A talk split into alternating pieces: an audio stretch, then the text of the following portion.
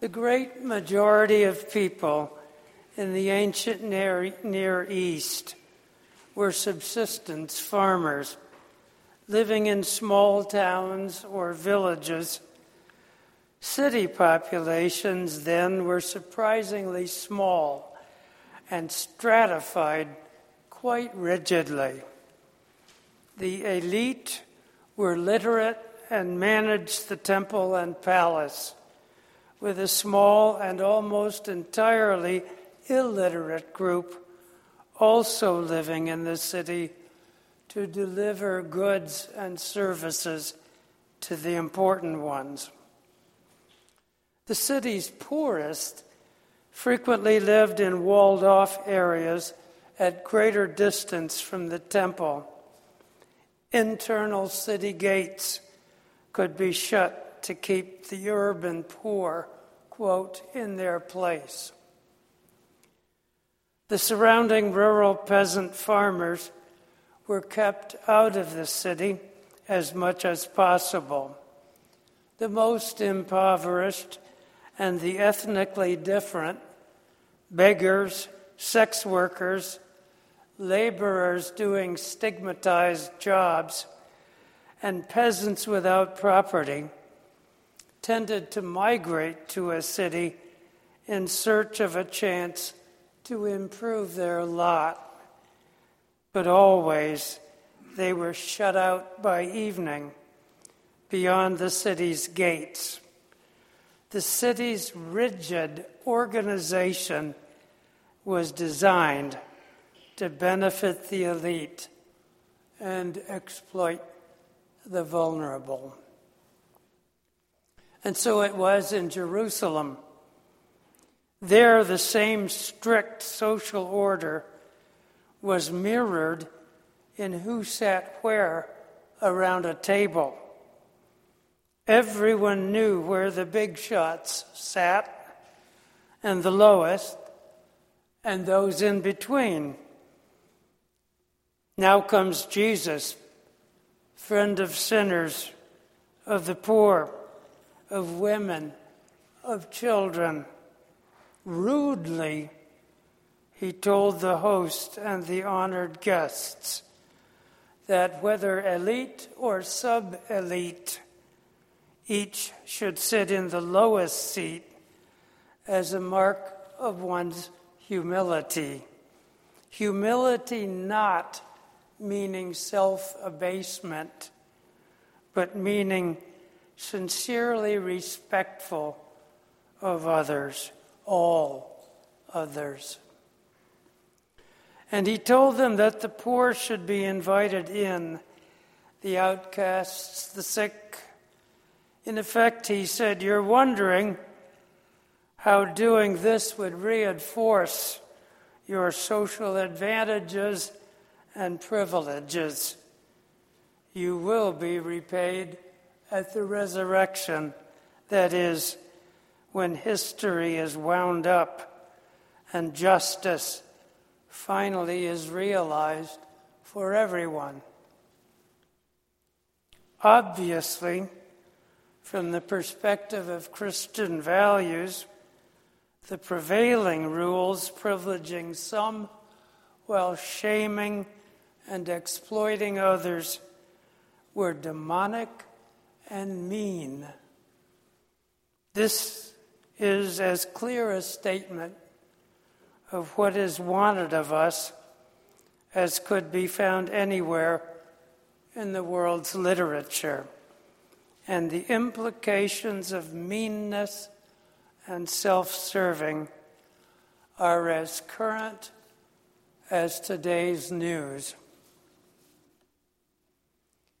I'd not like to startle anyone, but I think it would be important to tell just one true story to illustrate on the individual level what access to the table might have meant in an unusual but not rare context. A few of you know I have been writing a biography of a wonderful Malawian man Jones Laviwa, a social worker who was our country director in Malawi for several years. At one moment, he described a scene he encountered in a Malawian border area with Mozambique, where a nasty civil war was underway. This is from the book. Quote I remember one situation that I have not been able to forget, even after so many years. It was during a routine relief mission on the road to Quelimane, a road controlled by rebel forces a few kilometers from Milanji. After distributing corn, blankets, and clothes, we decided to call it a day. As we prepared to load supplies left over after distribution, a group of displaced people arrived.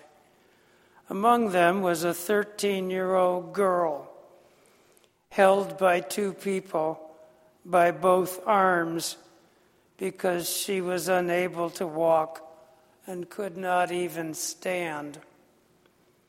She was wasted with hunger, a skeleton. The group asked us for food but we had only a half bag of unmilled corn. We told them we did not have food except the half bag, but promised them we would return the next morning with food, since it was too late for us to travel back to town to collect more. Then, in a flash, they pounced on the half bag of corn and tore the bag into pieces. They were fighting amongst themselves to gain hold of the bag. Corn was scattered all over the ground. Then everybody, men, women, and children, except the 13 year old girl who was too weak to do anything, knelt on the ground and picked up the grain and chewed it raw. Within minutes, there was not a single grain remaining. Most of the relief staff were in tears. Close quote. He added that the girl received nothing to eat and he never saw her again. I think we all know there are stories like that every day from around the world. I think we all know the world is not well, that it needs in every part of it the Christian values, personal humility, and radical inclusion of the poorest. I believe we could do worse than to spend a little time each day of the coming week. Reading today's gospel from Luke, this remarkable and revolutionary story of Christian attitude and Christian behavior in a society and world going mad, structured by and for the morbid pursuit of advantage.